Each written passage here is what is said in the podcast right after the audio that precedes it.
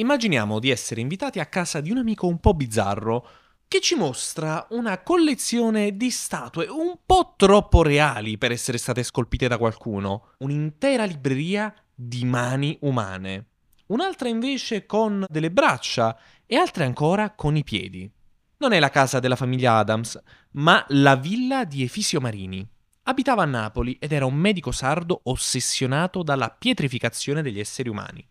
Molti lo consideravano pazzo, altri strano, altri ancora un fanfarone. Lui era frustratissimo dalle dicerie sul suo conto e in realtà sognava di diventare il nuovo principe di San Severo. Voleva letteralmente fermare la morte pietrificando le persone come una medusa moderna. Era convinto che sarebbe diventato lo scienziato migliore del secolo e addirittura regalò all'imperatore di Francia Napoleone III un tavolino fatto di parti umane. Il problema è che la formula segreta per pietrificare i corpi umani se la portò nella tomba. Sono Federico Quagliuolo, il fondatore di Storie di Napoli. Da dieci anni mostro le meraviglie della Campania a 400.000 iscritti sui social. In questo podcast però non ti racconto nulla di bello. Se da bambino eri un appassionato spettatore di notte horror durante le notti d'estate e oggi ti piacciono le storie più strane, sinistre e cruente, allora vieni con me fra le strade della vecchia Napoli. Efisio è il nome del santo protettore di Cagliari e la storia del nostro protagonista di oggi inizia proprio nel capoluogo sardo nel 1835. Era un giovane di buona famiglia, ma aveva un'intelligenza assolutamente al di fuori del normale. Pensiamo che a 25 anni aveva già conseguito due lauree. Il suo sogno però era solo quello di diventare professore all'Università di Cagliari. Pensiamo che rinunciò a un prestigiosissimo posto nell'Università di Pisa pur di andare nella sua città natale per fare l'assistente per il Museo di Storia Naturale. Proprio qui, un giorno, guardando i fossili, cominciò a farsi alcune domande. Com'è possibile che alcuni oggetti si possano essere conservati così perfettamente in migliaia di anni? Ed essendo la vita, dopo tutto, un processo chimico, è possibile in qualche modo invertirlo? È possibile riportare in vita i fossili?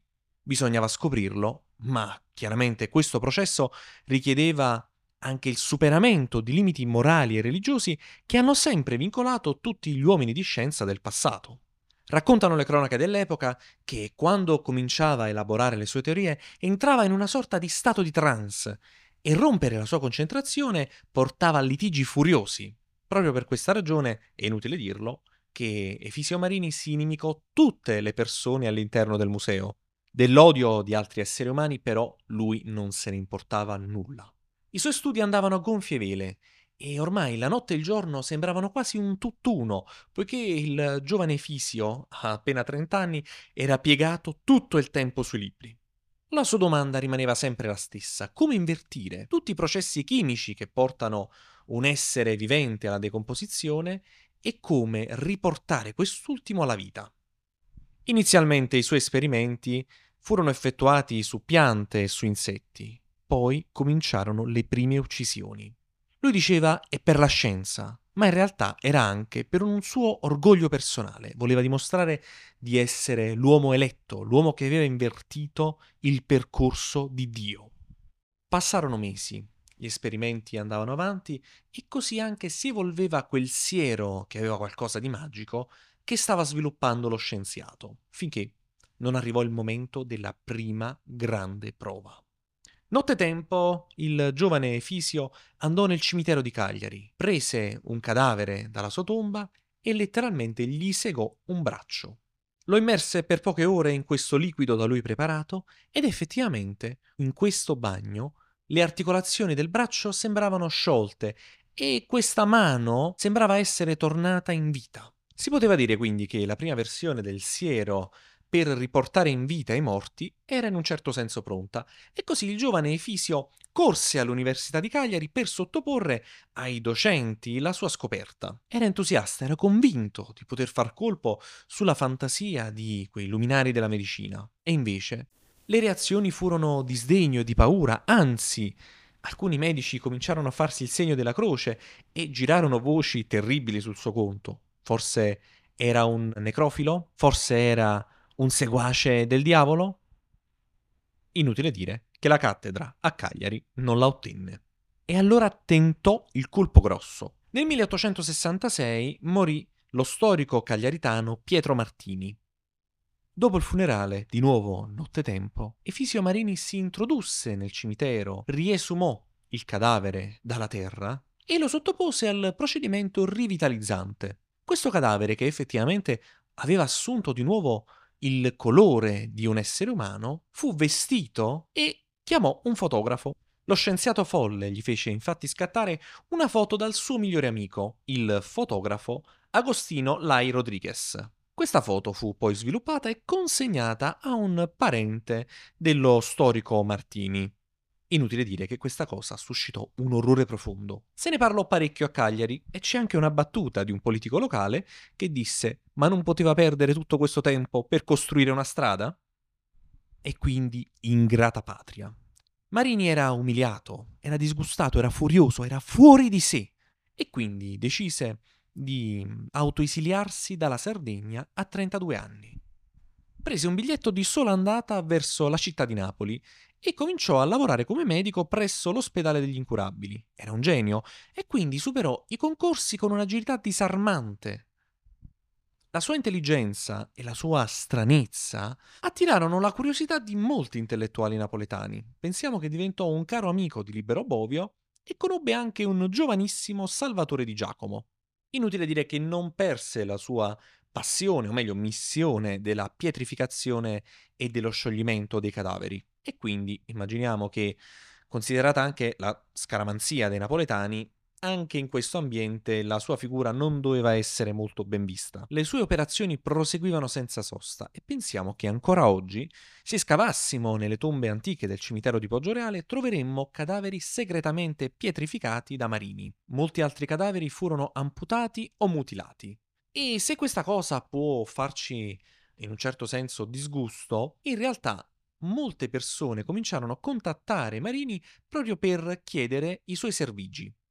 Sappiamo ad esempio che furono pietrificati dopo la morte personaggi del calibro di Luigi Settembrini, uno dei patrioti dell'Unità d'Italia, oppure ancora il Marchese d'Afflitto, che addirittura fu portato come un vero e proprio trofeo alle mostre scientifiche di Vienna, Londra, Parigi, Milano, Torino e anche di Roma.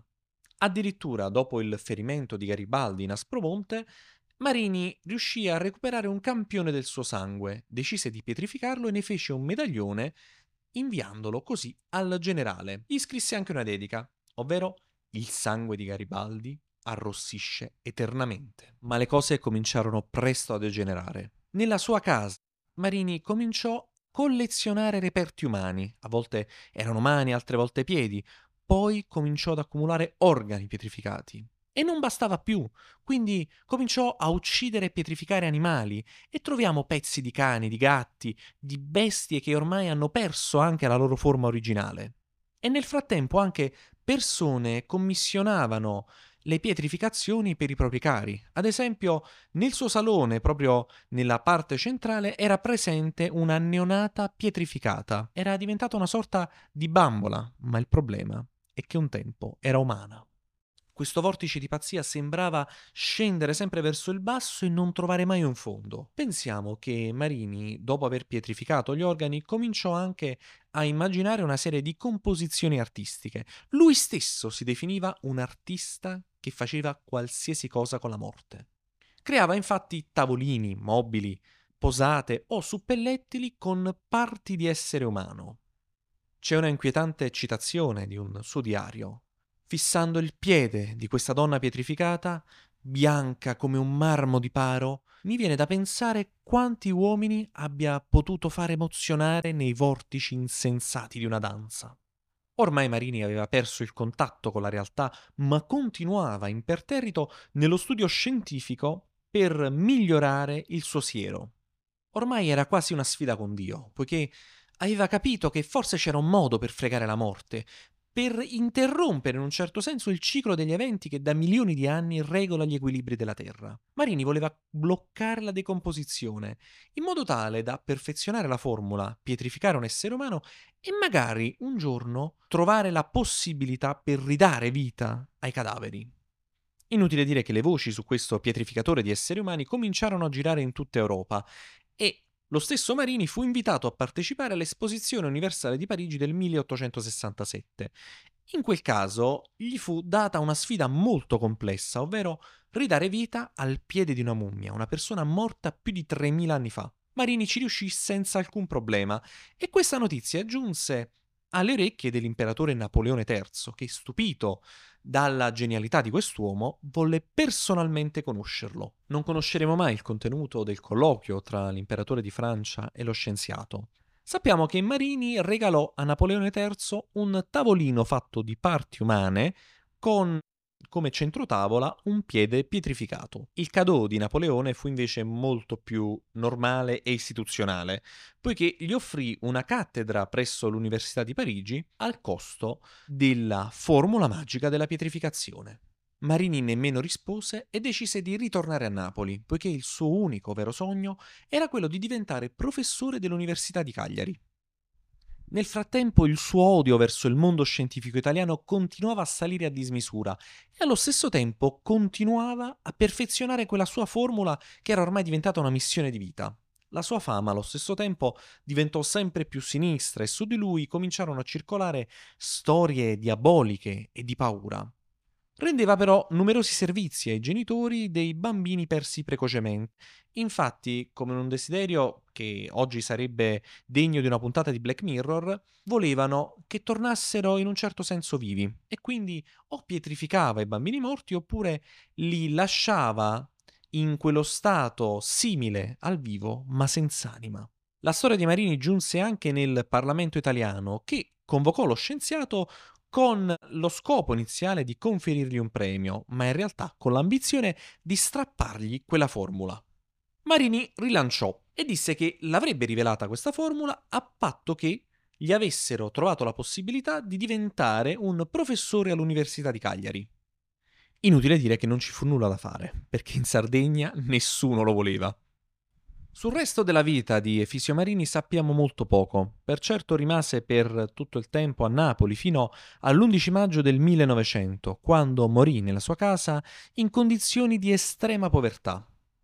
Durante gli ultimi anni della sua vita aveva ormai anche perso la razionalità e la lucidità e ovviamente non c'era compagna che potesse amare un uomo che amava la morte più della vita stessa e non c'era più amico o persona disposta ad ascoltare i deliri d'odio di questo settantenne che ce l'aveva con il mondo intero, tranne che con una persona, ovvero il professore Luigi Ferrara che ci ha anche raccontato la sua storia. L'ultima lettera scritta da Marini recitava solo queste parole. Credimi, mio buon signore, credilo per davvero. Finirò per gettare tutto in mare assieme alla mia vita. Ed effettivamente fu proprio così.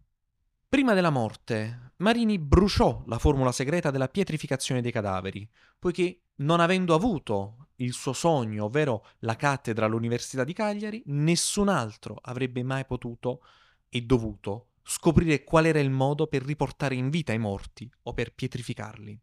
E così a Napoli si spense la vita di quest'uomo controverso, strano, sinistro, diabolico forse lontano dalla sua Sardegna, che inseguì per tutta la vita, ma che proprio non voleva ospitarlo. E allo stesso tempo desideroso di un successo che non ebbe mai. Ironicamente, non esiste nemmeno un busto di pietra che ricordi la vita di questo scienziato. Se ti è piaciuta questa storia, sappi che ho una notizia shock per te. I napoletani, infatti, non esistono. Nel 536, infatti, accadde un evento che letteralmente fece sparire tutti i veri napoletani dalla faccia della terra. Ne parleremo però nel prossimo appuntamento.